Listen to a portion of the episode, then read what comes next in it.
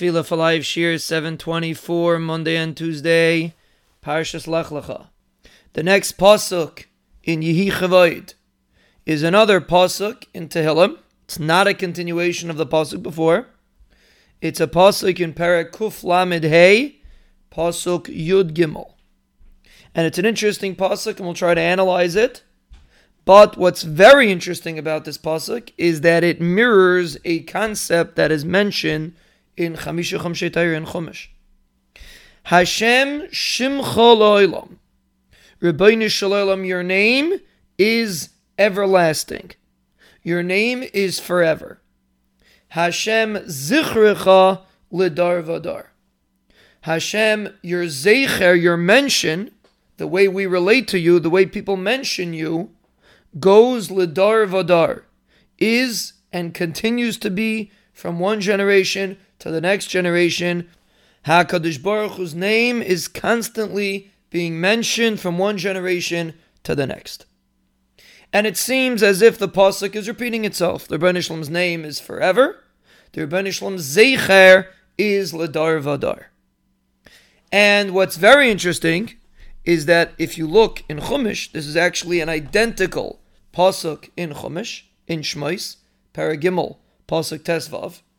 When the Ribono Shel Olam is talking to Moshe Rabbeinu, he told Moshe Rabbeinu, Zeh Shmi La'olam, V'zeh Zichri L'dar Dar. Almost an identical concept.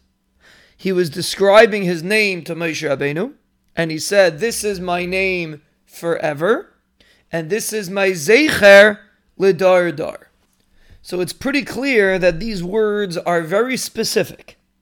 Shimcha is la'ilam, zichrucha is ledar vadar. Identical words the Ribono Shel Olam told Moshe Rabbeinu, and over here David HaMelech is repeating it to us. So let's try to understand what this message is, and like we mentioned many times, psukim in Psuke de Zimra have endless treasure in it. The issue is we don't always have time to focus on every pasuk and therefore we gave a suggestion that maybe a person should pick one pasuk a day and try to focus on it. But there are endless treasures that are in these psukim. Every pasuk is a gold mine. We just have to try to put a focus on it and realize that David HaMelech is telling us a message, a very important message that is the introduction to be able to help us approach tefillah properly. So let's preface with an important idea there's something called the Shem of HaKadosh Baruch Hu, the name of the Ribono Shel Olam, and there's something called the Zecher of HaKadosh Baruch Hu.